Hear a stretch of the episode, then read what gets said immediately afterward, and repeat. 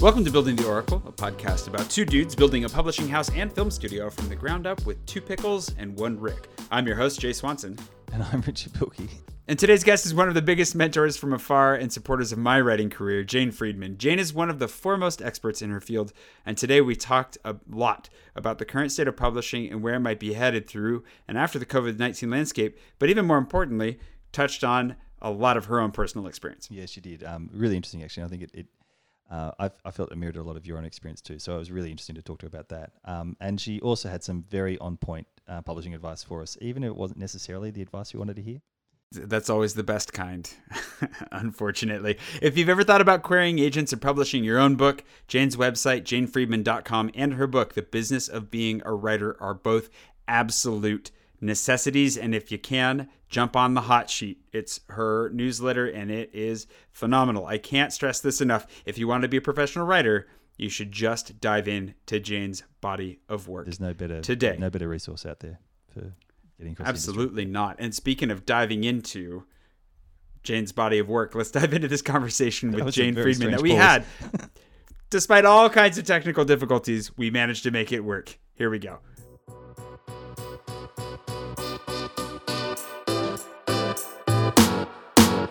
Welcome to Building the Oracle. I'm your host, Jay Swanson, and today we're joined by author, presenter, and publishing guru, Jane Friedman. Hi, Jane. Hi, Jay. Like I've already said, Jane is a lot of things, but above all, she's known for her publishing acumen and expertise. Jane runs an award winning publishing newsletter for authors, The Hot Sheet, which has been highlighted as the industry standard for understanding publishing trends and the market at large. Her long running blog is the online mecca of publishing advice. And if you don't believe me, you can Google how to query an author, among other things, and see who comes up at the top of the results. She's spoken at hundreds of live events, including the Writers Digest conference, which she was responsible for launching and which I assume was running right up until COVID brought it to a halt. She's also a columnist for Publishers Weekly and just launched a new conversational online lecture series called Sunday Business Sermons in hopes of diving even deeper into her expertise to help authors develop their business during the crisis. It's free if you want to sign up at janefriedman.com. Basically, Jane is a one stop shop of writer's wisdom. Every time I talk with her or read any of her work, I feel energized and inspired. And I'm fortunate to be able to call her a friend and a mentor. Jane, welcome to Building the Oracle. Thank you so much. It's a very generous introduction. It's probably I actually could have gone even longer. I mean the the amount of uh, the amount of accolades you have. Let me, let me go there. Let me go a little bit further because I've got a personal um, thing there too. I, have only just met you tonight, Jane. Um, it's a real pleasure.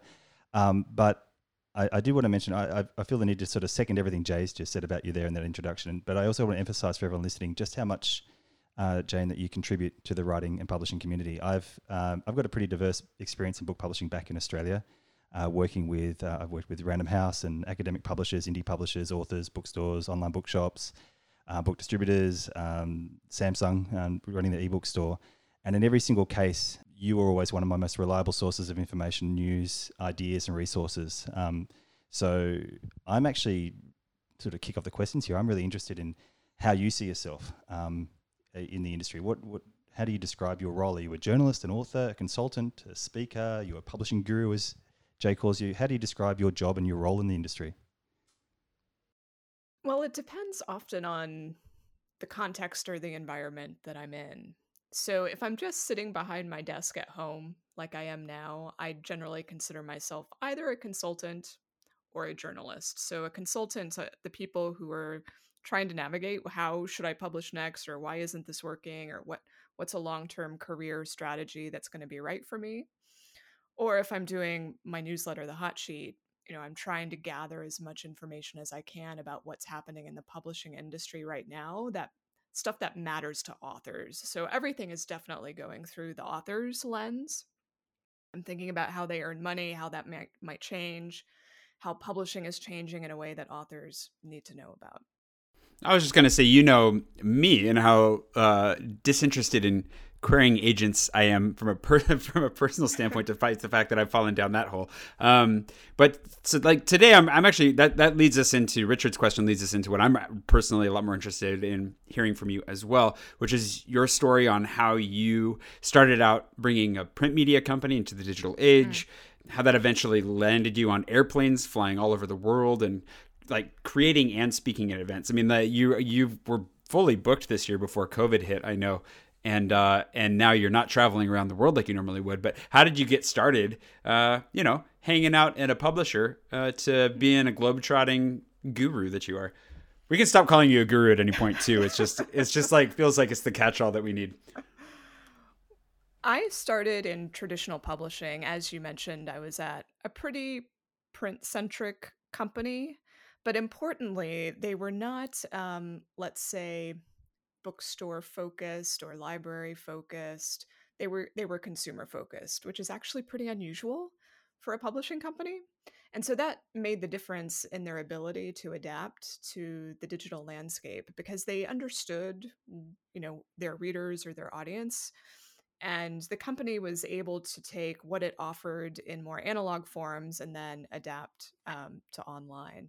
So, for instance, in the year 2000, they took the correspondence schools that they had for writers and artists and turned them into online classes long before you know online education was kind of the thing it is now especially during covid. Um, and they had for instance one of the largest databases of publishers ever like it's been going since 1920 um, this huge wow. system of all the places you could publish and it would you know come out every year in this kind of telephone book like publication that people were willing to pay you know $30 for. And again in the year 2000 this was kind of a magical year for the company and I, I, was there at the time. They they made a huge push to get it all online and available as a subscription service. Again long before people were talking about subscription services. So you know the company was innovative in in in this unusual way in that like they actually followed what consumers wanted which publishers don't often operate in that manner.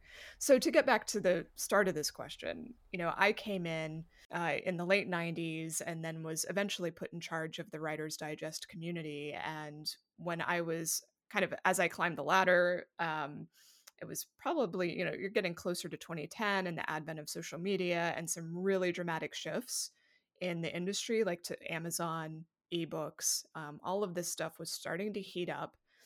And I was in an interesting position because I, uh, when I started working with Writer's Digest, I was put in charge of the self publishing beat. So I was the staff member responsible for knowing what was happening in that arena. Um, uh, and I that was one of the very first conferences I went to was a ebook publishing conference called Epic. It doesn't even exist anymore. And so I met all of these movers and shakers uh, at the time. This was eh, before the Kindle. Um, public the, the biggest publishers aren't even in business anymore uh, that that were attending and so I, I found myself kind of as a bridge a bridge between kind of the analog and digital pieces of the business between traditional and self-publishing between author and agent and so it gave me a 360 degree view of of what was happening and what was changing and it, it was just very valuable given where the industry was headed which i think as you know it's it's the independent authorship has exploded and ebooks are now quite critical to to the overall business model. Yeah absolutely and how did that so i'm actually fascinated by that the 360 degree view. Was how long did it take you to get that view? Because i feel like it takes a long time to really understand any given group of people their needs their frustrations and now you're talking about six different groups of people all of whom do interact in one way or another but have conflicting desires and like even like even conflicting myths about each other right the way that they talk about oh, the yeah. different groups how yeah, did you so, how did you synthesize that yeah and you know so many of these groups feel like they're in opposition to one another which sometimes Absolutely, frustrates yeah. me you know it's like let's you know ultimately we're all kind of trying to achieve the same goal and getting all tribal and um, it just it still frustrates me because there's still a lot of that that that goes on, of course. Um, and I haven't even gotten into the divide between the commercial people and the literary people, right? Um, so every, everyone's kind of got their camp where they feel comfortable and sling arrows at the other one. Yeah. Uh, in any event, so I think going, you, you mentioned how I go off to all these conferences, which is true. I've been on that kind of track since the beginning, since 2001. And I've just been exposed to so many different communities in that way. I think it's hard to grasp entirely what they're about just being online or just publishing a magazine or just being at a publishing company. But once you're listening to those different panels or you're at the lunch table with people griping about this or that, uh, you see how the concerns that people have. You see the different agendas of the speakers and the people who are exhibiting. And um, I just went to so many different events where the agenda was slightly different and it depended on who was hosting, the sort of speakers they invited. And so I didn't, I, I feel it personally just very um, egalitarian and very like agnostic toward what's better. I don't think traditional is better. I don't think self-publishing is better. I don't think commercial is better or literary, etc. I don't think agents are evil. I don't think publishers are evil. so like I can see how they all can come together and I can see that there are pros and cons to what everyone is doing. So I guess that's the Libra, you know, maybe I, I I'm a Libra that might help. Uh, but I don't I it was I never felt like I was maybe part of this is what is also my writer's digest background because we you know we tried to take a fairly neutral stance as a brand as to how authors published we were really trying to educate and provide a service and help people make the best decision for them. So that really worked well with my personality because i'm not someone who i don't really want to be in the position of trying to persuade you i'm right. I would like to help you understand your position and then help you make the right decision. It's a really valuable way of going about it and i'm actually curious then too and i can i've definitely seen that like you're you're such a thoughtful and a thoughtful person and a good listener i'm curious if all of that experience also helped you to craft your own conference because you made a conference for writers digest that like we said i think was still going until recently right? Like it was it's only been stopped because everybody had to stop is that right? And what was that experience like? The the Writers Digest conference started out as this weird little event that we did in partnership with Book Expo America. And what happened was such a strange origin story, at least for me, is that the the guy who managed the education program at Book Expo, he's like, you know, we thought we might bring writers in before we open up the exhibit floor, and maybe we'll have some agents sitting up there and we'll invite people from the audience to pitch. Um, and this just this it was only like a one day program, and it was yeah. very. Um, I mean, it had quality people, but it was not that well thought through. so it sounds the, terrifying. so when we had the um, kind of this panel with the agents and volunteer to pitch, like there was an onslaught of people trying to, you know, in 45 minutes pitch their book uh, imagine 500 writers in a room all wanting oh to oh my gosh their book it was i mean it was yeah so every year after that we did it again but with a much better um, a better program or structure in place and then finally well i mean it wasn't that long it was maybe only four years into it we broke off from book expo and decided we would we were ready to be all grown up and do our own event that lasted three days. Um, and so we Book Expo is usually in New York City, and we decided to keep it in New York City because that makes it so much easier to get access, obviously, to the agents and editors and other people in the industry who could hear those pitches.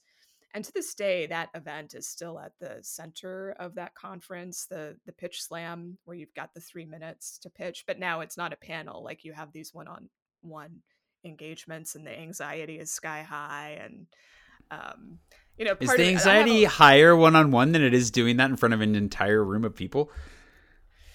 Hmm. I don't know. I guess it depends on your personality. I guess so, yeah.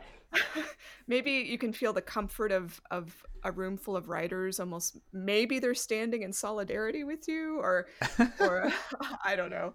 That might be optimistic. Um but that you know, I have a love-hate relationship with these pitch events because I think that writers pin their hopes on getting like they want this make or break it moment to happen to them or i, I don't yeah. know they have these unrealistic expectations and i think it's a great learning experience but it's really unlikely you're going to sell your book at one of these things yeah, yeah. Um, actually that speaking about the sort of the unrealistic expectations of writers i know you've been giving writers advice for a long time through writers digest and obviously through uh, all you know your website and your blog and everything there and i'm, I'm just wondering actually um, how the you know the COVID experience here now, um, whether or not that's changed a lot of the advice that you're you're giving, or um, is yeah is there is there um, is there something that's come out now just recently or the, in this moment in 2020 that's that's really you're finding yourself changing the advice that you're you're giving out there mm. or uh, are the questions changing that you're getting many people are worried about should they be submitting right now? Like in terms of acquisitions, are publishers still signing contracts? Do they still want to see new books? And yes, they, they do. And a lot of that's driven by the fact that publishers are acquiring two years out. So they're you know they're not really going to push pause on that. They might be a little more selective. They might be more risk averse. Um, but generally, I think it's it's fine to submit now. You shouldn't necessarily hold off. Um, for those authors who already uh, are under contract and they have a book coming out in the near future, let's say in 2020, there's a lot of anxiety, of course, about how do you market and promote during a time like this. Uh, and so there's all sorts of, I think, wonderful resources and educational efforts coming to the fore now from publicists, from agents, from publishers to help authors, you know, look for the opportunities to pivot, um, to be to turn any sort of uh, bricks and mortar events into online events to look at how they can shore up their online presence and be strong for the time that their book launches to to look at how they can better reach readers directly. I think as far as the industry is concerned like the what's the future for the industry? How will it change as a result of what's happening? I mean obviously it's it's still unclear like there's so much we don't mm. know but the initial signs are that you know, book sales that they aren't all that affected. They're like maybe 1% off uh, through the first quarter. Yeah, that's what's really surprised me. Now, um, looking yeah, through the, yeah, through the figures. Exactly. Yeah. Um, um, but they've all, I, I guess, they've so all they shifted may- online rather than brick and mortar. But um, exactly, exactly. So I think you know the mix of sales where they're happening has changed, but I think it's also um, opened people's eyes to the fact that you know, bricks and mortar stores were never that big of a percentage of sales anyway. Uh, yeah. um, so there, there's also that.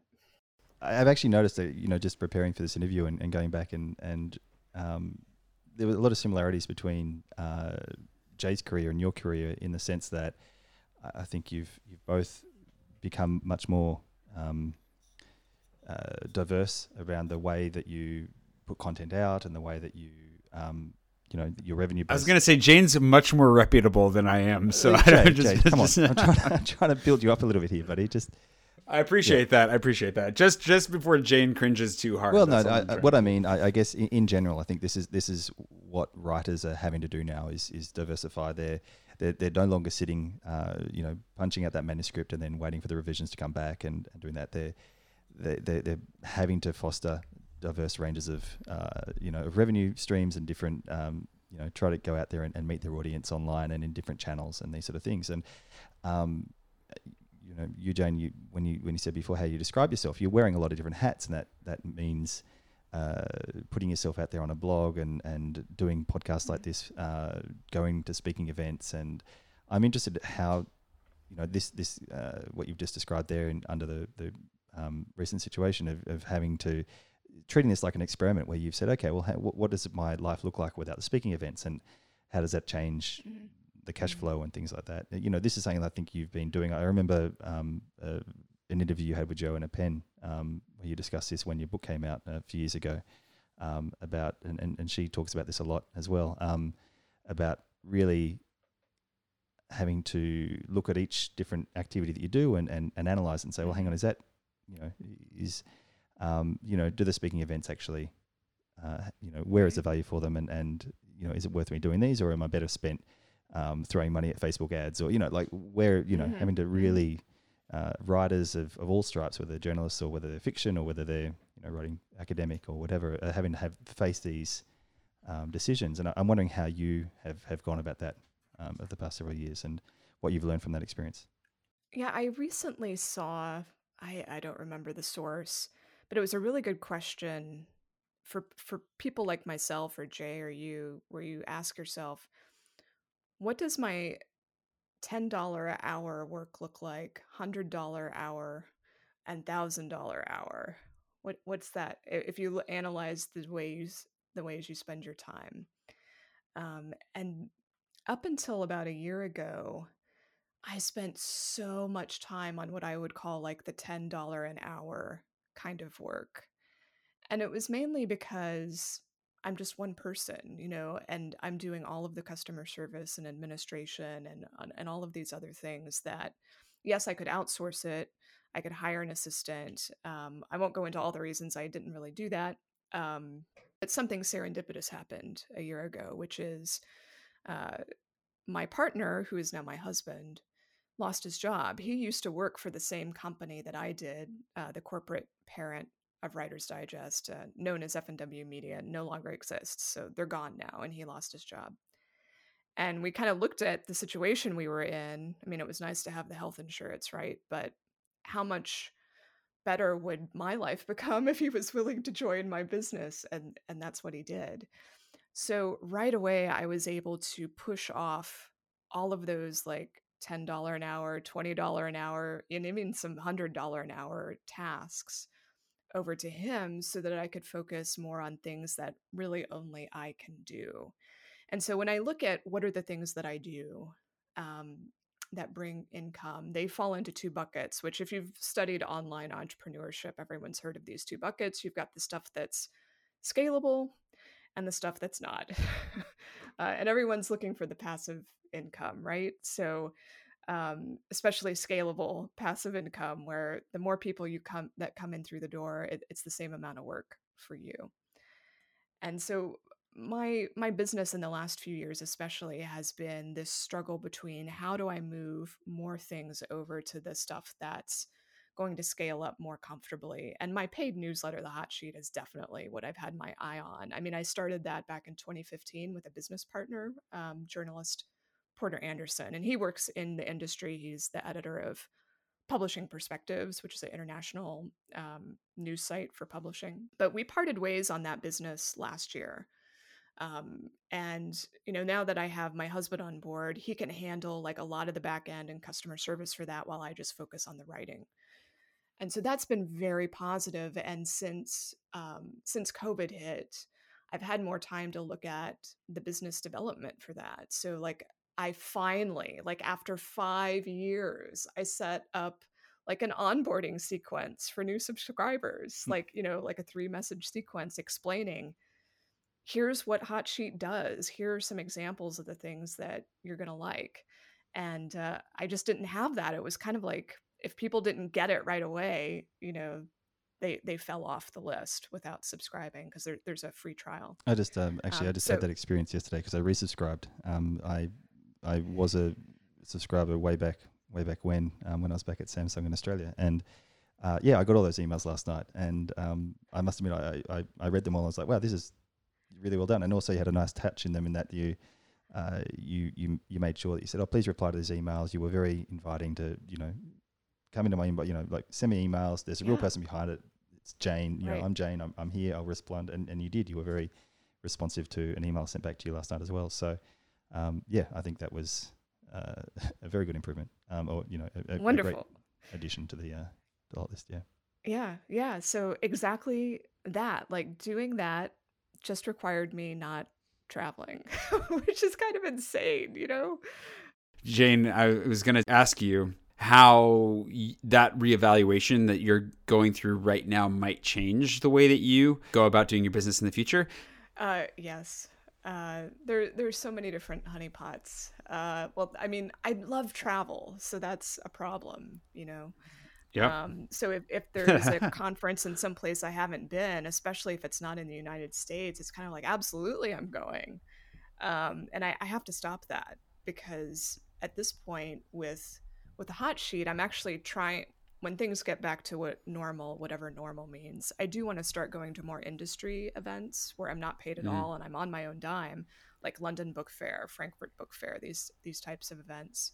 Because it's so rich for my hot sheet reporting and for me making better industry connections so that when I mm. need to get someone on the record about something, they're more likely to answer my email or phone call. They have to, those things really take, I think, some in person connections to really develop strong industry content. If I just email them cold and they haven't really heard of me before and they don't know that, you know, I'm in the industry, they may just feel free to ignore me. Um, so yeah, the and I think there are some events where they are so they are so nice. Um, they're people that I've known for a long time. They're also paying me really good money to come out, but they're also holding an event really just to have me come and speak. Mm. Like it's Aww. the Jane Jane Friedman show, and that's that actually is of almost no benefit to me except ego stroking. Like that's it's just it's not you know i certainly i'm educating some people right like i'm teaching them something it's very satisfying but it's not necessarily doing anything for my business like it's not moving my business forward unless i consider you know just the fact i got a nice paycheck out of it but i'm not i'm not that money driven so. So what you're saying is if we want you to come to paris we have to have a jane friedman show but mask it in something more journalistic. Pay you really well and then promise you lots of croissants. I don't know we'll that just, we'll just could, put a banner on the Eiffel really Tower. matter if it yeah. was Paris. I would be coming regardless. Oh. That's I'm, oh, I'm perfect. Scrap all that other crap. You can pay your own way. We're we're looking forward to having you here.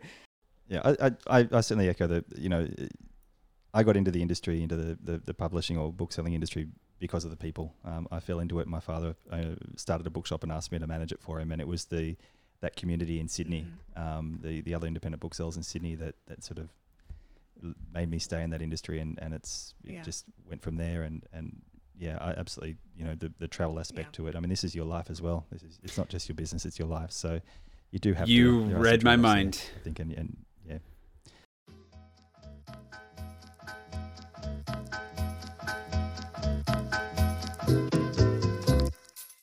Speaking of books, publishing your own books, I published my own book. I've published a lot of my own books. I've published nine of my own books, which is way too many of my own books to have published. However, the most recent is something that you might be interested in. If you've ever wondered how it is I got to Paris, how I managed to find the time to write books in the midst of living in West Africa and flying all over the United States and winding up in France and not knowing if I'd be allowed to stay in France or was I allowed to work in France? Am I allowed to love and live in France? We don't know. But if you want to find out, you can do so by reading my book, Sea of the Unknown, which is currently available off of my website, jswanson.me, or for download on your Kindle at amazon.com. If you want to give it a chance, that's Sea of the Unknown by Jay Swanson at jswanson.me.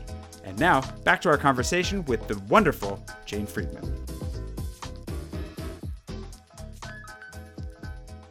Okay, so um, Jane, I'm not sure if Jay actually filled you in on the real conceit this podcast. Um, but this is the part of the podcast where we brazenly just ask for some expert advice on our own independent publishing venture that we're yeah. embarking on. Um, so you're good with that? Absolutely. Great, excellent.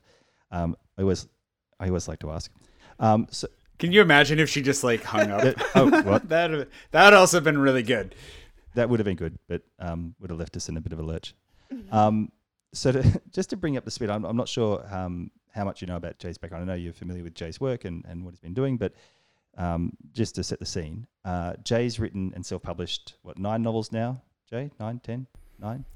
Yeah, sounds about yeah, right. In the Oracle of the Dread Gods what? universe, uh, he's experimented with uh, multiple different publishing options, including there's uh, real-time blogging, uh, audiobooks, Kickstarter, ebooks, print on demand. Um, you know, he's really, you know, run the gamut. He's really tried to throw everything at this. Um, he's written his million words basically uh, uh, probably more than a million words in this. So he's he's you know done his apprenticeship and he's developed a very strong indie publishing skill set um, by by you know his web design and you know all the marketing with it. So you know he's done all this also while vo- vlogging daily and attracting a wonderful very loyal audience on YouTube Instagram Twitter and Patreon. So you know we really know we're quite confident that Jay has what it takes to write and publish a high quality product, um, to do it regularly, and to build an audience around it. So that's sort of where I came on board was Jay's at this point. And i will slip you your 20 yep. later.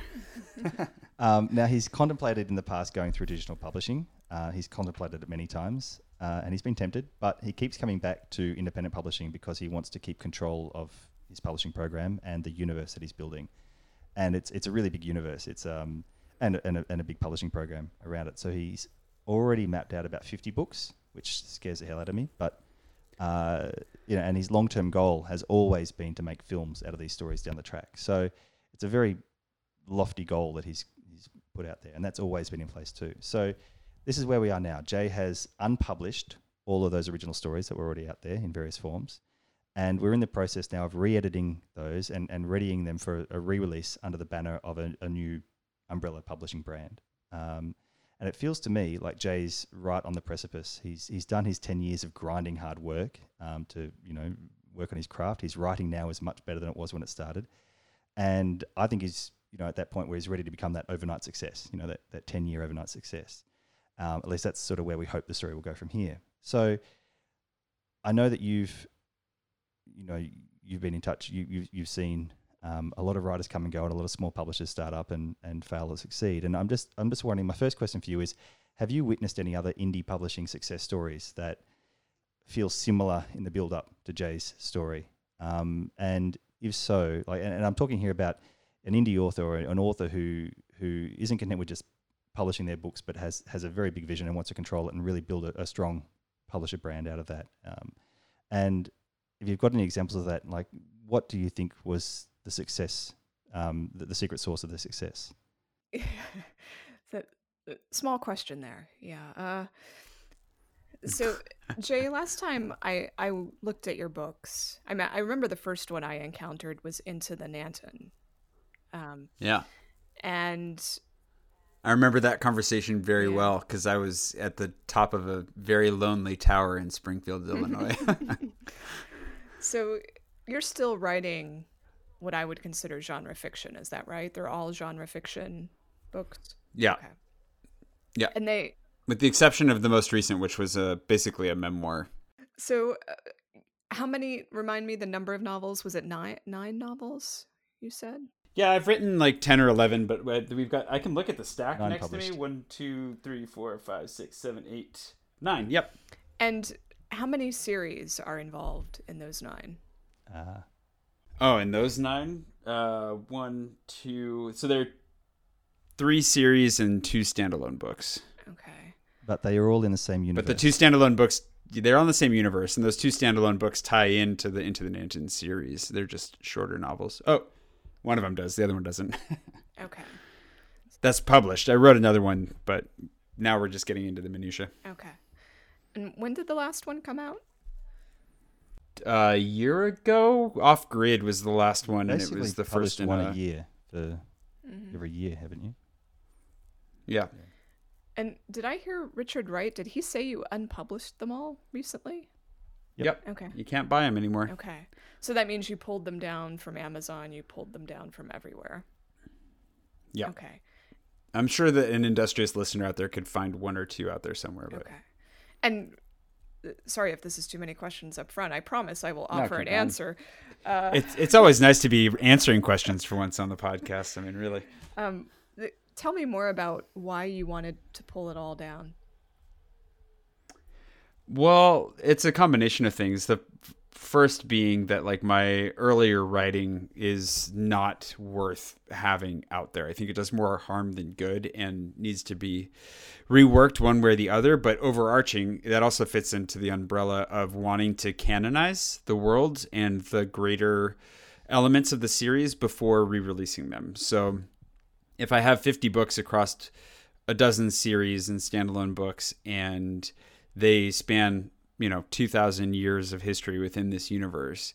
I want to make sure that the major touch points within that universe uh, you know especially the objective ones um, are accounted for and yeah canonized within the world building before committing to writing everything because i don't want to write myself into any corners. So that was the the biggest motivator was wanting to keep from having to retcon my way out of anything down the line. And I'll, I'll add to that as well. Um, you mentioned Into the Nanton. Um, that's actually the first book that we're, we're working on for re-release, and that was originally written as a um, that was the the real time blog. Uh, so that story was actually written and published uh, live. You know, he, he was writing those you know daily um, daily blog posts. So uh, the book as published really didn't get any any, any editing at all, um, mm-hmm. and it was a very ex- experiential thing. So the people who who were in that experience and had that live experience of going through that blog got that experience. But now, if you just pick up the book, that that blog experience, that that you know, having that um, the, the the story evolve over over time, you, you can't get that experience again. So, you know, for that book in particular, that series in particular, we wanted to to pull that back. edit that and then and then find a different way to, to recreate that experience and, and have that as an experience that people can you know no matter when they pick it up they can they can Mhm. have that experience again Mhm. And at the end of these nine books, did you have a very specific mailing list of people who wanted more of your novels? Not really. I I have uh, my mailing list has been become a uh, bit of a jumbled mess between everything that I do. Um, I do have access to the people that backed the the Into the Nanton and um, Courier's books on Kickstarter, so I have access to certain groups for sure that would be target that would be like very much specifically interested in that. But I think that's also one of the big frustrations and struggles with it has been that the audience building has been the hardest part and that's where i've found more success in that on youtube specifically has really illuminated how stark that difference really is. Now, if I remember right, you were going to some cons as well to sell your stuff. yeah lots of them And so, did you end up getting um, any growth in your mailing list that way, or do you could you reach out to those people again at this point? a little bit i mean i collected i collected emails as i went but not not a ton. I think that was one that's one of those things. One of the things that i found i mean it was really hard. Like it's a grind trying to hand sell your own self-published books at conventions which is a great learning experience for about 20 different reasons.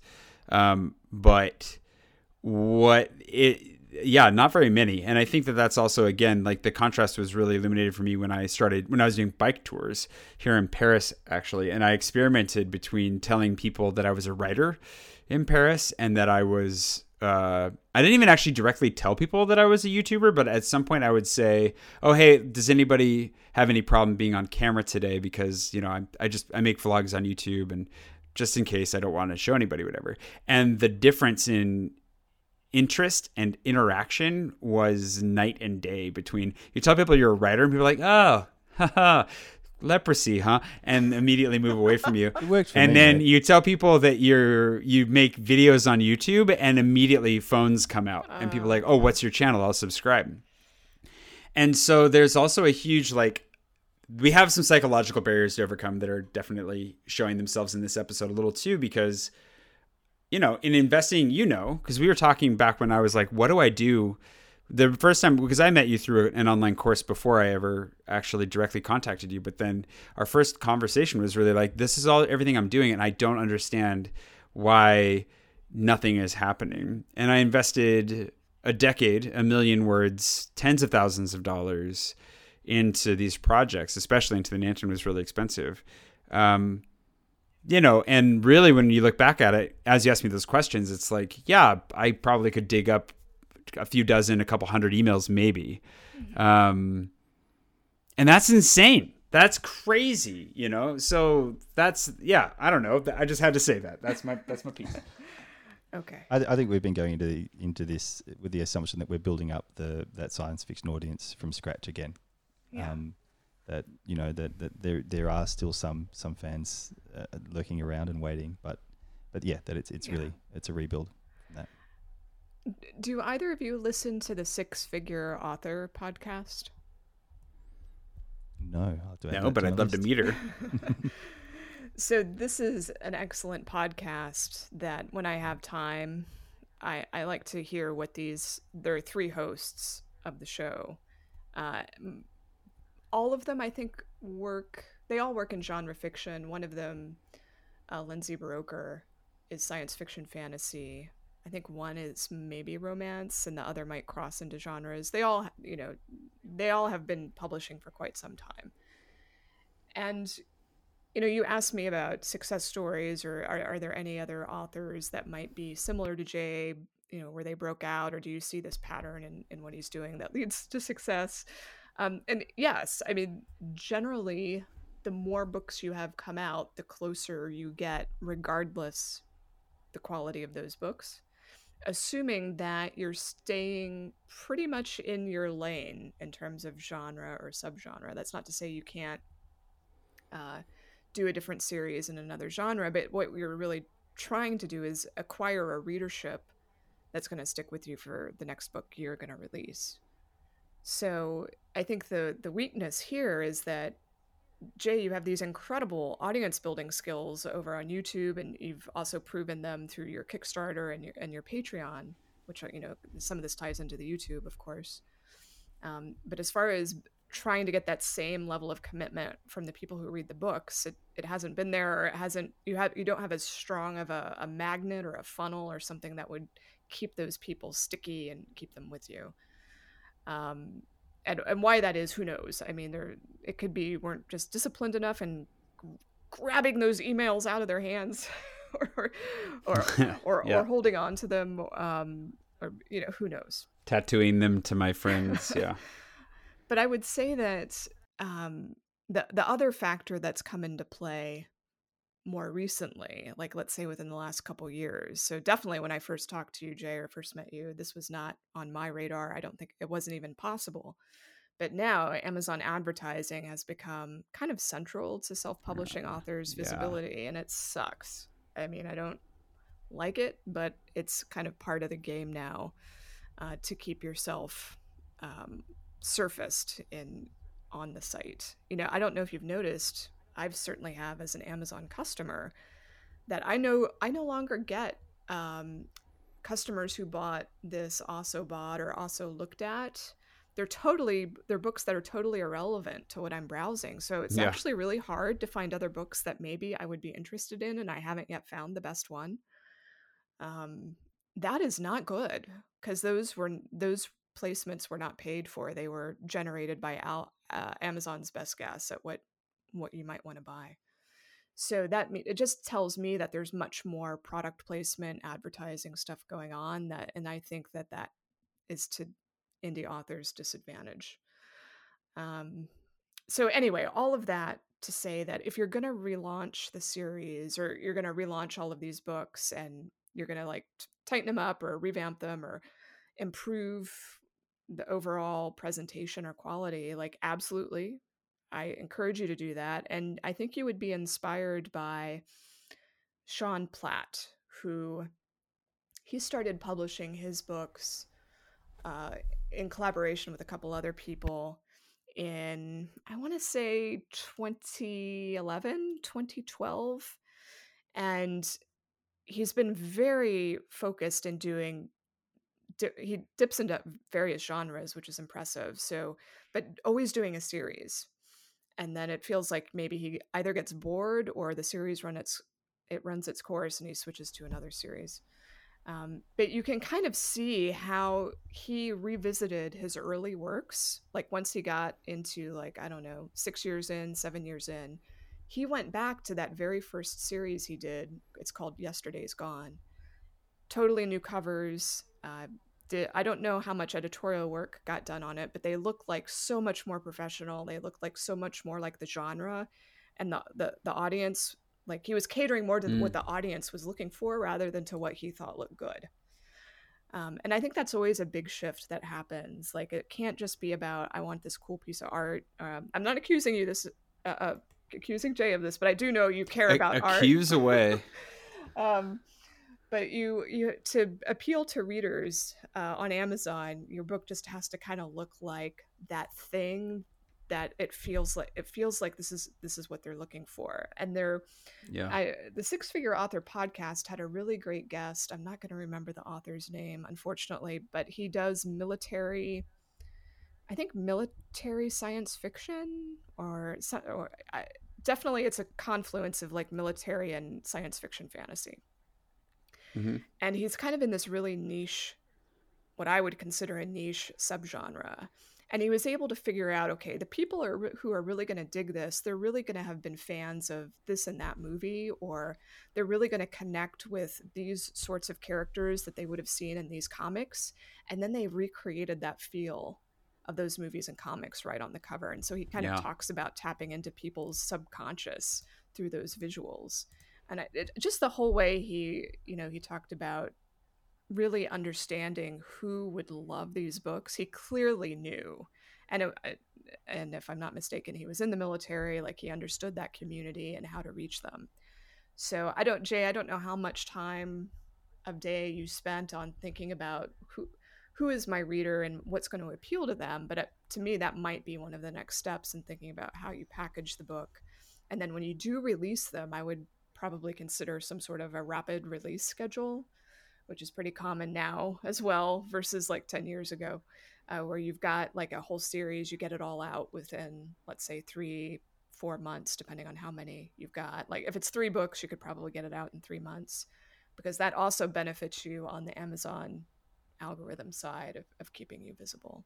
So I'm going to pause there. I just dumped there. a lot. Yep. No, that no, that that was wonderful. And um, I mean, if Jay's going to get great. 50 books out, he's he's going to need a rapid release schedule anyway. But um, certainly, I think the, the the thing that I came away there and is is just you know you have to play the game. Um, mm. You know the customers are on Amazon and, and you have to play that game. And and you know I know Jay's tried a lot of different avenues, um, but uh, Jay, I don't know uh, honestly how much time in those you know the original times did you, you really spend um, trying to game the, the Amazon algorithm or at least trying to oh yeah not that. much no yeah. yeah. so I think that's that's well no specifically I mean that's I was I was always focused more on the the creation process and that's definitely a weakness. And it, you're totally right as well as far as like not trying to craft the cover or the even the the like the sales copy to be something that would signal, hey, this is that thing you like, mm-hmm. um, as much as trying to distill the essence of the book itself as a unique entity. You know, like yeah, I was I I definitely suffered from a little bit of preciousness syndrome on those fronts, but also. Um, yeah, no, I've just I I guess I was really resistant to jumping into the the promotion game, which is unfortunate because that that's definitely that was definitely a big weakness. Mm-hmm. I think that's very accurately diagnosed. The real, the real question, Jay, is, is is that going to be the the hundred dollar an hour or thousand dollar an hour work that you're going to give to me? That's a great question. Should I spend more time writing books or figuring out my um, Amazon advertising? But you know, well, I think yeah. the good news is that if I this is not a game I've cracked, by the way, so I'm just speculating. But just based on what I hear the six figure author folks talking about, like once you understand that system, the advertising system, you get over that initial hump of how the hell does this work um, it's really you know just minor tweaks on an ongoing basis rather than reinventing the wheel each time. Yeah, yeah and, and that's i think there's a level of just needing to sit down and like basically what you're saying just focus on it for half a minute and really pay the attention to it that it needs right? Yeah. The other thing that's come up that I know has been successful for some folks is uh, BookBub click ads. So not the featured gonna, gonna deal thing, but the um, the ads that sit below the featured deals. Uh, David Gaughran has done a couple. Is it a couple books now? Well, he's definitely got one book on BookBub ads yeah, and how to do that. A lot of a lot of data about it, a lot of yeah. information about it there. He's the the one I turn to on on all of that stuff. Yeah. So I've heard from some authors that they got nowhere with their BookBub ads, but I know they work for some folks, so that would be another thing to if you like if you really got resistant to Amazon, that might be another avenue. Yeah, I've definitely had mixed results from that in the past as well, but I think uh, I think it also does come down to just the amount of it's I don't think that there's as much luck as we would like to put into it. I think it does it's a matter it's a skill but it's also a matter of research and mm-hmm. just doing the work. And so i think that that's something that i that's an area that i could definitely get better. Another question that i had for you that's kind of along these lines as things change and effort is put into certain things margins and so forth is specifically as well with medium. Because we've had some interesting conversations coming into this about medium and like do you go digital entirely? Do you continue to produce paper you know does one influence the other that much? We've talked about how as far as sales channels go brick and mortar stores may not necessarily have that big of an impact on the market. Does paper have that much of an impact anymore or is that something that especially on the independent level you should avoid for its complications and uh, and margin eating? Well i would definitely never do a print run like an offset print run where you run off 500 1000 copies? No no way. Um, but having a print on demand edition available is at this point it's almost as easy as having an ebook available. And since amazon prioritizes books that have more formats available i think it's foolhardy not to just go ahead and do it unless it's more of a um, what temporary sort of experiment sort of book where I don't know, it just doesn't feel like it's worth it to you to have something that would be available in print. I don't know, but most cases, most books, and certainly your books, Jay, you would still want to have a print on demand edition. I'm not saying necessarily even hardcover, although I also advocate having the hardcover available too, just because I know that it, it makes your book look more robust in in the wholesaler and distributor systems. And then then there's also audio, which I know you've got experience with that as well, and it can be quite expensive to do the audiobook edition, but it is the huge area of growth for everyone. Um, and the opportunities to sell audio are now growing outside of the Amazon universe. So the distributor that most indies are using, it's Findaway Voices. You know, they're reporting a lot of growth in subscription services and libraries. And so I think that's another opportunity, not just for sales, but for discoverability if if you have the funds to invest in in that format. I almost exclusively read audio now. Um, my wife has a real problem with it. She doesn't like when I say read audio. Um, Why? Um, she's just she's just one of those people. Um, but with, with children, I just I just I just can't sit down and read a book anymore with two kids. Yeah. Um, yeah. I just don't get the time. Uh, and uh, yeah, I mean the, the, difficulty with audio obviously is, is the cost of the production. So it, it always comes down to, um, you know, is it is it profitable, and does does this book, uh, you know, can we predict that this, or can we forecast that this is going to be a profitable book mm. with an mm. audio version? But um, but yeah, absolutely, that's that's very central to I think what Jay's done and and where he where we want to go with a lot of these, yep. a lot of his stories. Um, not only with, the, oh, go ahead. No, no, you, you go ahead. Well, remember the remember the question I was going to ask. Oh well, I was actually gonna I was gonna tee one up for you because I know okay. that you have a personal branding question regarding pets. yes, um, I, I, I was going to ask actually. Um, so just totally separate to uh, to Jay stuff. This is just my own branding issue here. Um, your cat Zelda, who mm. obviously deserves all the attention she can get, um, but seems to be pretty helpful around the office um, but also pretty willing to just you know stay in the background and let you you know be in the spotlight. Now I, have got a dog. Um, his name's Gustav. He's um, become fairly popular on Jay's vlogs, and and now I'm I'm pretty much known only as Gustav's dad um, to our audience here. And at this stage, I'm I'm just really his photographer and social media manager. And I'm wondering, have you got any advice for how to, uh, you know, not let your pet take over your personal brand? I, I would say, why not let it happen? I mean, that's the easiest way to print money, uh, especially if maybe Gustav needs to go on a weight loss regimen. Oh yeah, he does. Oh, so oh my goodness, you are sitting COVID, on the, COVID the jackpot. I mean, you need to be getting on Instagram and having Gustav weigh-ins and. Uh, oh man, I didn't even think about that. You're a gold mine. Yeah, yeah. Exercise yeah. challenges. Oh my goodness. He does. Yeah, we we do we do do a few things. The, the the, the problem with that is that it means I've got to get uh, up and exercise too. So that could be a bit of a problem. Got to see if he can fit back into that plaid jumpsuit that he's got. Oh yeah, yeah. He's he's totally out of that now. That little, yeah, it doesn't even go around him anymore. Anyway, poor Gustav. Jane, thank you so much for coming on. It's been a pleasure to have you. And I'm just honored that you would take the time out of your crazy busy schedule to sit and talk with us for an hour. And uh, yeah, it's always, always, always, always a pleasure. And I always leave these conversations with you, recorded or not, feeling energized and just inspired and somewhat comforted, if a little bit, uh, you know, disconcerted with how much Amazon ad uh, education I need to do in the near future. Well, yeah, you're really you. breaking his heart there. Yeah. Thank you so much for having me. It's always a lot of fun to talk to you. It was a pleasure to meet you, Jane. Thank you very much.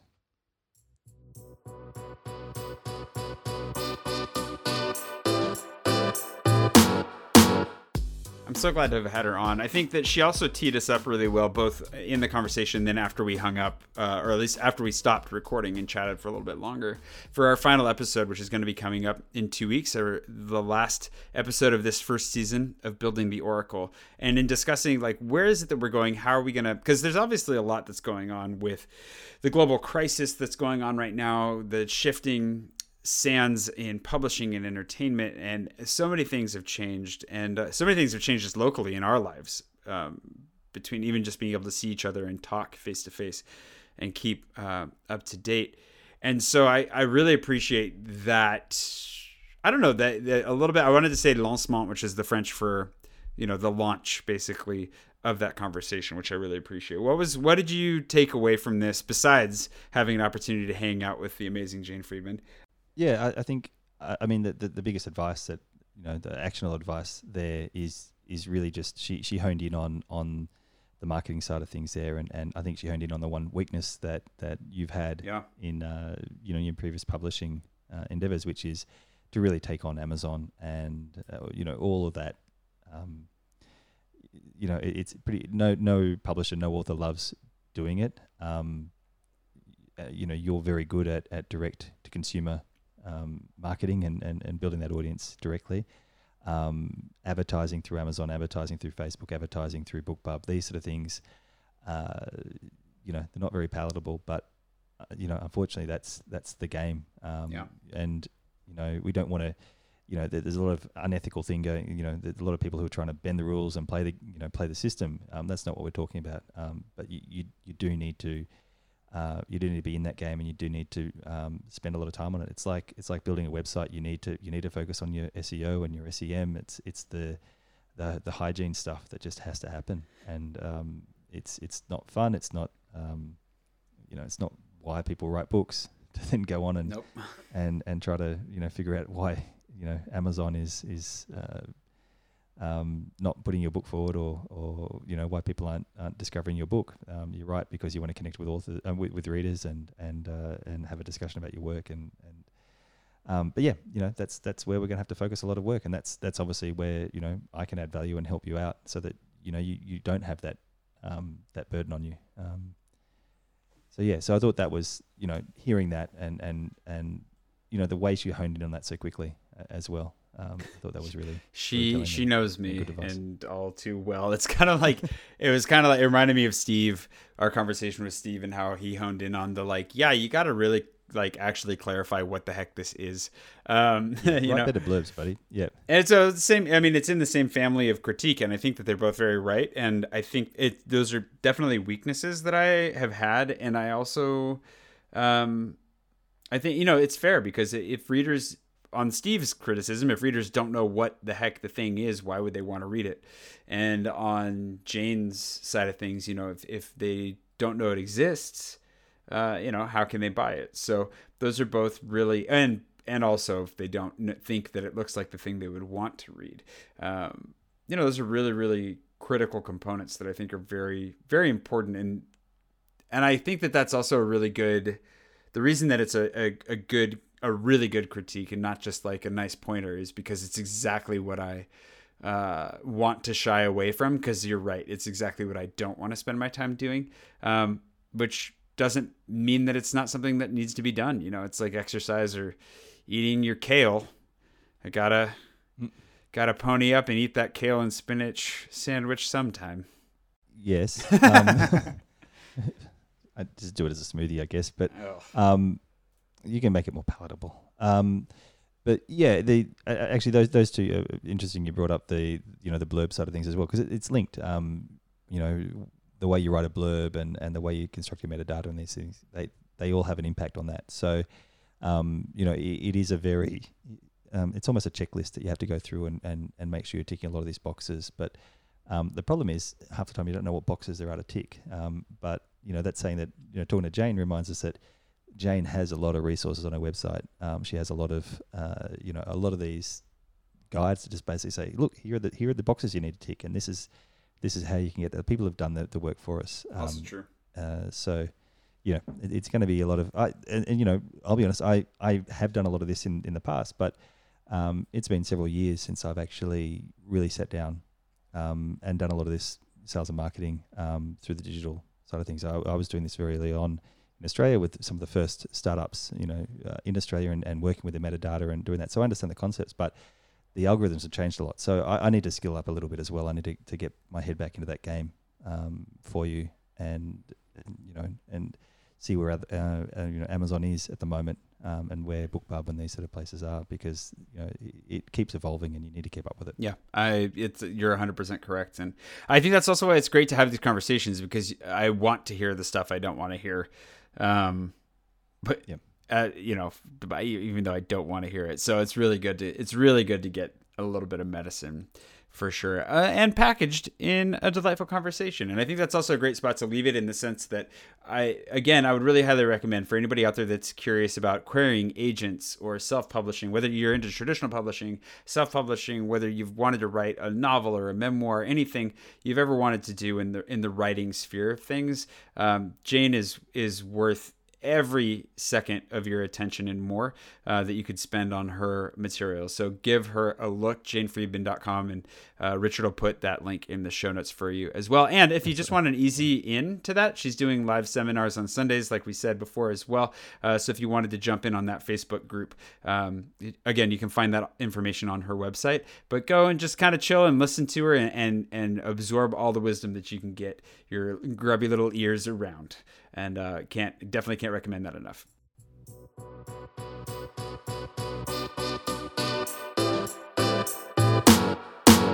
Today's podcast is made possible by our magnanimous patrons whose contributions directly impact our work here as well as the future of the project. They are the best. A corrective shout out this week to our newest super patron, Jody Ferguson. He joins Kevin, Karen Bates, Mystery Man, Susan French, Dixie Rose, David Guy, Figure 73, Steve, Jane Baker, Timeless Founder Capital, and Mr. and Mrs. DJ Poser. Thank you all so very much. Building the Oracle is mixed and produced by Zach Egan, co hosted by Richard Bilkey, mascoted proudly by his four legged companion Gustav, and is written and hosted by yours truly. Our theme music is Glory, and our ad music is Light, both by David Cutter, who you can also find and support directly on Patreon. And our newsletter is assembled with love by our own Kate Weber. Don't forget you can support us at patreon.com slash dreadgods whenever that itch grows too strong to resist. Don't forget to rate and review Building the Oracle on iTunes or wherever it is you listen to your podcast, or Gustav will swap out all your fast phone chargers for the miserably slow ones. Ah, that that's that's what's been going on with my phone chargers. That that makes sense. Explains yeah. a lot. Yeah. my name is Jay Swanson, and thank you again for listening. Tune back in in two weeks for our last episode of this first season and our next guest, us. Until then, keep making rad shit.